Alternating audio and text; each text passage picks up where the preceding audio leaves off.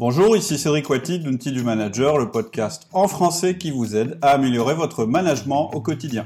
Alors aujourd'hui, c'est un épisode spécial. Euh, on va, je vais réaliser l'interview euh, de Jean-Philippe Ackerman. Alors Jean-Philippe Ackerman, qui c'est?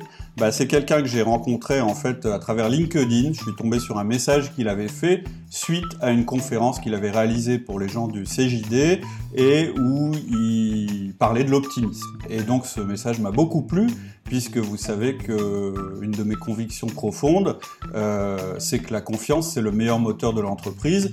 Et pour moi, bah, l'optimisme euh, c'est la confiance en l'avenir. Donc quelque part, il y a un lien entre nous. Et donc maintenant, euh, je vais laisser la parole à Jean-Philippe. Bonjour Jean-Philippe. Tu m'entends? Bonjour Cédric, comment vas-tu? Ben, Extrêmement bien. Il fait beau ici à Calais. Je ne sais pas dans quelle région tu es toi d'ailleurs. Je suis à Menton, là je suis à Monaco, à, ah. mon bureau, et il fait beau aussi. Bon, j'imagine. Il fait beau aussi, même si on n'a pas prévu un temps extraordinaire pour ce week-end, mais il fait beau, c'est fabuleux. Bon, ça marche très très bien ici aussi, donc tu vois. Ok, donc pour commencer, ce que je te propose, bah écoute, c'est de te présenter, puis peut-être de nous expliquer un petit peu ton parcours, et puis après on parlera de tes, tes activités actuelles. Voilà, oui, alors pour me présenter, en fait, je vais démarrer à, à, à l'âge de mon bac. En fait, moi, moi j'ai un, j'ai un diplôme euh, très léger qui est un bac, comme beaucoup de gens, mhm. mais j'ai un bac G1. En fait, le bac G1, c'est sténodactylo. On, met les, on mettait à l'époque les, les garçons qui n'avaient pas d'autre avenir euh, dans les bacs G1 parce qu'il n'y avait, pas, il y avait pas plus faible. D'accord. Et en fait, moi, moi ça m'a plu ça m'a plu ce bac G1 et euh, je suis parti à l'armée comme ça assez insouciant avec ce bac en poche en disant ben, quand, je, quand je reviendrai je, verrai bien ce que je fais. Mmh. Et puis je suis parti donc à l'armée, je vous le dis, en, Allemagne mmh.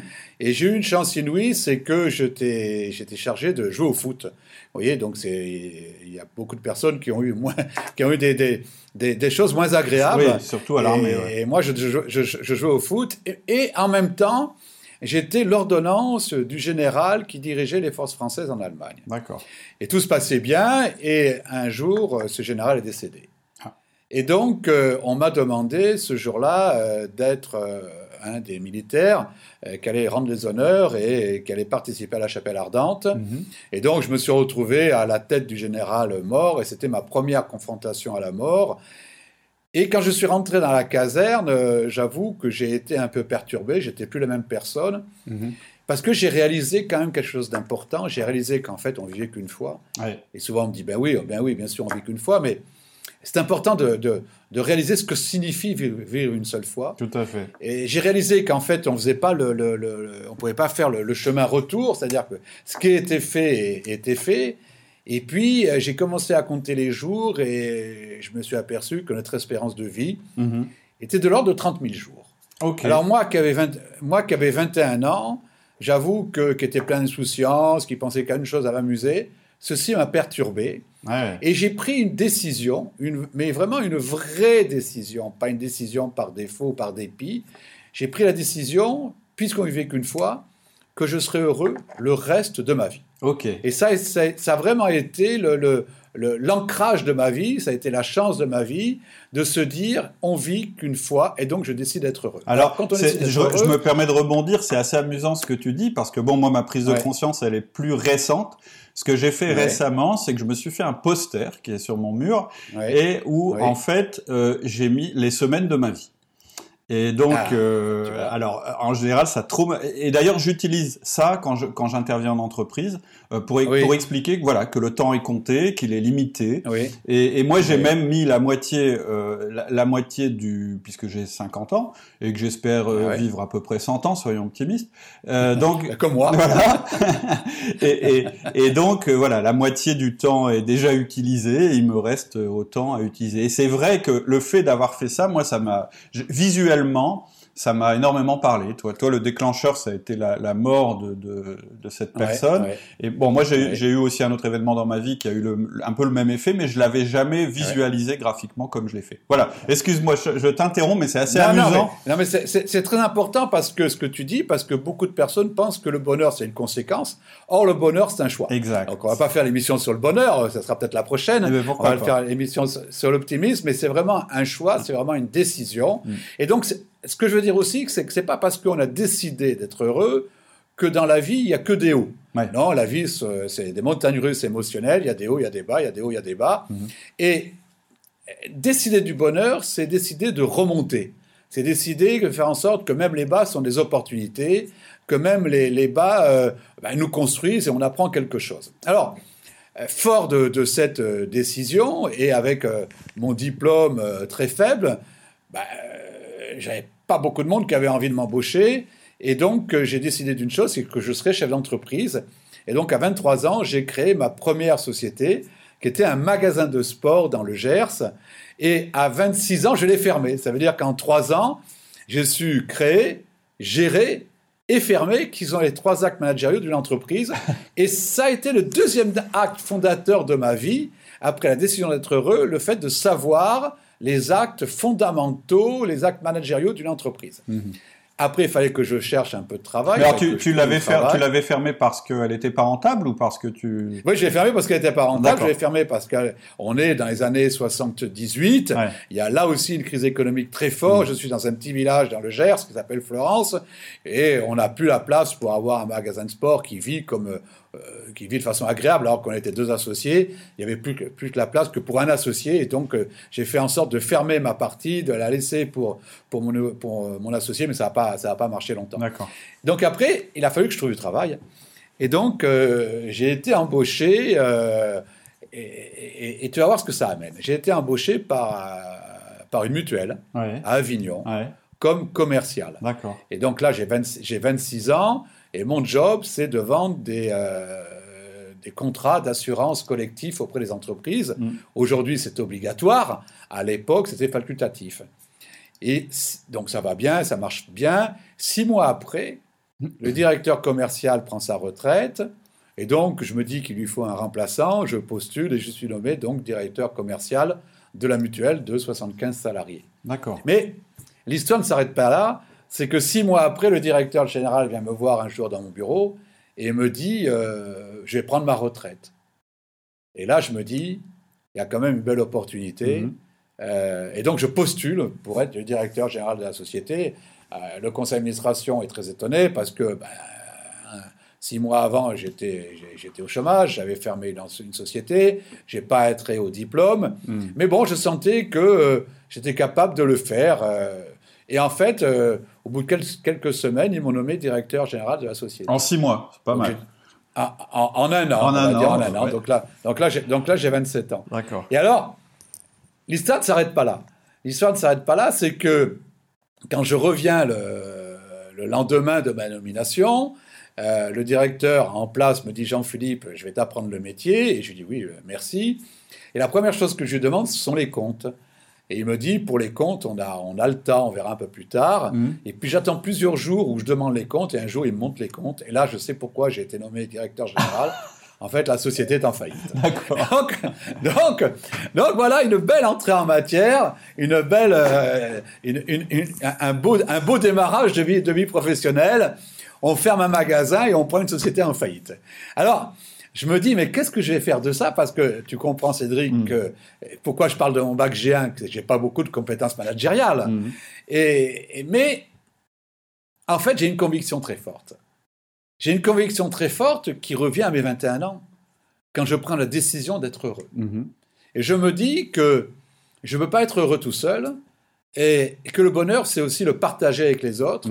Et je prends la décision de faire en sorte que mes collaborateurs à qui je viens d'annoncer la difficulté de l'entreprise alors, qu'ils n'étaient pas au courant, je prends la décision de faire en sorte de les rendre heureux au travail. Mhm. On est en 1980, mhm. on n'est pas en 2017-2018 où c'est devenu tendance. Mhm. Non, euh, c'est une vraie décision qui, qui, qui, qui, vient de mes 21 ans. Et puis je prends une deuxième décision qui est d'offrir tous les jours à mes collaborateurs de l'optimisme, mhm. en me disant, si jamais j'arrive tous les matins en faisant la tête, en leur disant que ça fonctionne pas, qu'on va pas y arriver, j'étais persuadé du résultat. Clair. Et je me dis que peut-être que si j'arrive le matin en disant, d'abord avec le sourire, en disant bonjour, en ayant construit un projet, euh, euh, en étant sûr du projet, euh, en partageant le projet, en offrant de l'espérance, de l'espoir et de la vision, peut-être que ça marcherait. Mhm. Et en fait, Cédric, en un an, je dis bien en un an, on a redressé la société. Ah, c'est génial. Ce qui est quand même fabuleux, c'est-à-dire sans beaucoup de compétences managériales, et c'est le message que je vais envoyer aux dirigeants qui nous regardent, Mm. mais avec deux convictions très fortes qui sont, un, comment je fais en sorte que mes collaborateurs soient heureux de venir le matin, heureux de partir le soir, euh, en disant à leur conjoint, on fait un beau job, une belle entreprise. Et puis comment je fais en sorte que moi, en tant que responsable, je suis optimiste? Mhm. Ben, pour moi, ça crée effectivement le succès d'une entreprise. Mhm. Et comme ça avait bien marché, on m'a confié une très grosse mutuelle à Marseille quelques années plus tard. J'ai fusionné tout ça, ce qui a fait 350 salariés. Mhm. La mutuelle aussi avait euh, une espérance de vie d'un an, puisque c'est la direction départementale des affaires sanitaires et sociales qui lui avait donné un an pour redresser, sinon il la faisait fermer. Ah oui. Et, avec ces, et avec ces mêmes convictions, le bien-être, l'optimisme, bien sûr avec un peu plus de compétences managériales, Mhm. on a sauvé 350 emplois. Mhm. Et aujourd'hui, cette mutuelle, euh, elle est fort connue dans la région niçoise, euh, puisque c'est une mutuelle qui s'appelle la Mutuelle du Soleil, Mhm. Ah, qui est une mutuelle sympa. qui... euh, voilà, et donc aujourd'hui, il y a vraiment, elle marche très très bien, mais les dirigeants ne savent pas que, et les adhérents non plus, que s'il n'y avait pas eu un gamin à 27 ans qui avait repris euh, la mutuelle d'Avignonnaise, qui avait, mutu- qui avait fusionné avec la mutuelle du Soleil de Marseille, ben, peut-être qu'aujourd'hui, elle n'existerait pas. Mhm. Voilà. Donc, donc, tu vois, j'ai compris que, euh, que et c'est ce que tu disais en entrée, en introduction, j'ai compris, comme le dit Baden-Powell, que l'optimisme est une forme de courage Ouais. euh, qui donne confiance. Ouais. Et en fait, j'ai donné confiance à mes collaborateurs, moi en tant que dirigeant de 27 ans, je leur ai donné confiance en, en l'avenir et qui mène au succès. Mm. Et c'est c'est ce qui a fait euh, le succès de, de- de- de ces sociétés. Et aujourd'hui, mon travail, eh ben, c'est de travailler avec les sociétés sur ces deux axes depuis maintenant plus de 25 ans. D'accord. Donc maintenant, ton, ton job, euh, c'est plus de diriger des entreprises, c'est plutôt de conseiller des entreprises. C'est ça. C'est c'est ce que tu fais À maintenant. 40 ans, à, à- à 40 ans, j'ai quitté la, la- la mutuelle Mhm. euh, et donc j'ai créé ma propre société de conseil. Et maintenant, euh, elle a 25 ans, j'ai 65 ans. Mhm. Elle a 25 ans. Et ça fait 25 ans que je, je- je- je crée des sociétés, je dirige des sociétés, je j'aide des sociétés à se développer euh, avec ces deux convictions qui, qui est que la réussite d'une entreprise passe par le bien-être des collaborateurs et l'optimisme du dirigeant. D'accord. Et puis récemment, c'est là où tu m'as connu, récemment, depuis 4 ans maintenant, euh, je donne des conférences sur l'optimisme auprès des entreprises et ça marche, ma foi, très très très bien. D'accord. Donc c'est que ça rencontre un succès. Effectivement, c'est assez tendance. euh, euh, alors c'est drôle, ça fait deux fois que j'interviewe des gens qui sont maintenant très tendance alors qu'ils ont commencé très tôt. J'avais interviewé aussi euh, Jean-François Zobrist, je ne sais pas si tu connais. Ah Oui, euh, bien qui- sûr, Qui, très bien. qui ouais. parle plus d'entreprises Bah, je connais- je libérées. Ouais, c'est ça, voilà. Alors, moi, Et qui lui aussi, je, je connais son histoire. Bon, même si je connais pas la personne, je, euh, nommément, je connais son histoire parce que je l'ai entendu en conférence. Mhm. Il a démarré aussi très jeune sur des choses qui étaient iconoclastes à l'époque. Oui, tout à fait. Dans les années 80 et dans un secteur euh, hyper euh, concurrentiel qui est, euh, il était équipementier automobile, donc euh, C'est ça. un endroit où quand même il y a pas mal de, de concurrence. Et alors moi j'ai une question qui me vient euh, comme ça, c'est que euh, à chaque fois donc tu, tu es intervenu dans des entreprises qu'il fallait redresser. Et parfois, Ouais, quand on ouais. doit redresser une entreprise, on doit prendre des décisions qui sont, euh, je dirais, difficiles, Ouais. qui peuvent être sûr. À accepter Bien par les salariés, voire euh, sûr. quelquefois de, de, de se séparer de certains salariés. Exact. Euh, salariés, Exact. bah, moi ça m'est arrivé dans ma, ma- dans ma carrière aussi de devoir faire ça. Des gens qui ont rien demandé, c'est-à-dire des gens qui ont fait de leur Oui. mieux, mais malheureusement les circonstances font qu'on peut pas garder tout le monde dans le bateau. Et, Oui. et comment, qu'est-ce que tu, est-ce que tu, tu, tu as eu cette expérience toi aussi? Oui, bien sûr. Alors bien sûr, co- bien co- sûr, bien comment tu fais euh, pour gérer ça? C'est-à-dire que entre prôner l'optimisme d'une part Mmh. et de d'autre part être obligé de licencier, comment on gère ça en fait? Bon, Il y, a- il y deux cas. Il y a l'entreprise qui est en développement et l'entreprise qui est en difficulté. Oui. Euh, ce sont deux cas différents. Je vais démarrer par l'entreprise qui est en, en développement. Mhm. L'entreprise qui, qui est en développement, on- euh, moi je vais travailler sur ce qu'on appelle, et c'est assez étonnant parce que ce matin j'étais en train de coacher un dirigeant, Mhm. sur ce qu'on appelle l'employabilité. Mhm. Ça veut dire que je vais dire aux, aux collaborateurs, on va être clair, l'entreprise, elle n'est pas sûre de vous garder euh, toute votre vie. Et, et- et- et je pense que même que ce n'est pas souhaitable. Mhm. Par contre, l'entreprise, elle doit vous donner les moyens de votre employabilité. Ça veut dire que si vous quittez l'entreprise, elle vous a tellement formé, elle vous a tellement permis de vous exprimer, elle vous a tellement permis d'être de, acteur de l'entreprise, elle vous a tellement permis d'augmenter votre compétence que vous êtes adaptable sur le nouveau marché. Mhm. Ça, c'est ça l'employabilité. Ouais. Et on verra tout à l'heure des clés d'optimisme dans l'entreprise, mais ça, c'est une clé très importante de travailler avec les collaborateurs sur l'employabilité. Donc employabilité. Donc ça, ça, ça évite le licenciement. Ok. Ça évite le licenciement euh, parce que, en fait, quand je donne de l'employabilité, je donne de la sécurité. Et quand je donne de la sécurité, forcément, les personnes ont en- plutôt envie de travailler. Bien. J'ai l'entreprise en difficulté.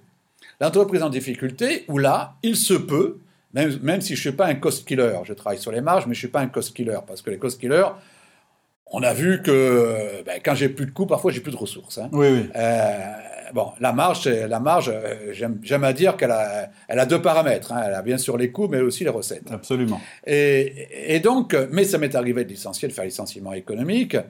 Et là, on a aussi deux façons de faire. Soit on a la façon, euh, vous savez, euh, c'est la lettre recommandée, bah, il y a toute une procédure, et puis moins je vois les salariés parce que je suis pas fier, mieux je me porte. Et là, euh, ben, vite qu'ils partent, euh, parce que comme moi je suis pas à l'aise et que j'ai pas la, considération des personnes, Mm. je vais faire en sorte de pas les voir. Et je laisse Là, faire, c'est et, et- catastrophique. et- et je laisse faire le boulot à l'avocat qui écrit, qui, qui des choses épouvantables si on les filtre pas. hein. Ça- Qui peut, des- qui peut. Oui. Qui- voilà. effectivement. Et, et ça, et là, je, et là, je peux casser quelqu'un et je suis pas du tout dans le bien-être, Ah non. ni dans l'optimisme. Je suis pas du tout. Mm. Mais je suis obligé de le faire. C'est-à-dire que si je licencie pas, si je fais pas un plan social, c'est toute l'entreprise qui peut-être un an ou deux ans ou trois ans après, je- qui, qui va s'arrêter. Mm. Donc je suis en train, malheureusement, euh, en, coupant une branche, de sauver l'arbre. Mm. Bon, c'est ça, le licenciement. Mm. Et donc, moi, comment je le fais? Et comment je l'ai fait? Je prends chaque personne individuelle. Et vous savez, euh, tu sais, Cédric, que ça m'est arrivé euh, euh, d'arriver à une fois, il y avait 20 personnes en même temps, enfin, c'était vraiment un gros boulot, etc. Ouais. Je prends chaque personne individuelle et je, et je, mets, et je prends le temps qu'il faut Mm. pour retravailler sur l'employabilité qu'ils n'ont pas eue. Mm. Ça veut dire de construire avec elle un projet personnel. Mm. Ça peut durer plusieurs jours, peu importe. Je prends le temps qu'il faut. Je ne suis pas à plusieurs jours, à plusieurs semaines près Mm. pour sauver l'entreprise. Mm. Ce que je veux, c'est que les personnes, quand elles partent, on ait pu travailler sur un projet. Mm. Peut-être même que j'ai pu leur payer des, étu- des- des études. Peut-être même que j'ai pu leur payer des formations. Mm. Mais je veux que quand elles quittent l'entreprise, dont malheureusement cette entreprise ne peut plus les garder, Mm. elles puissent trouver un débouché extérieur. Mm. C'est un, double- un double effet.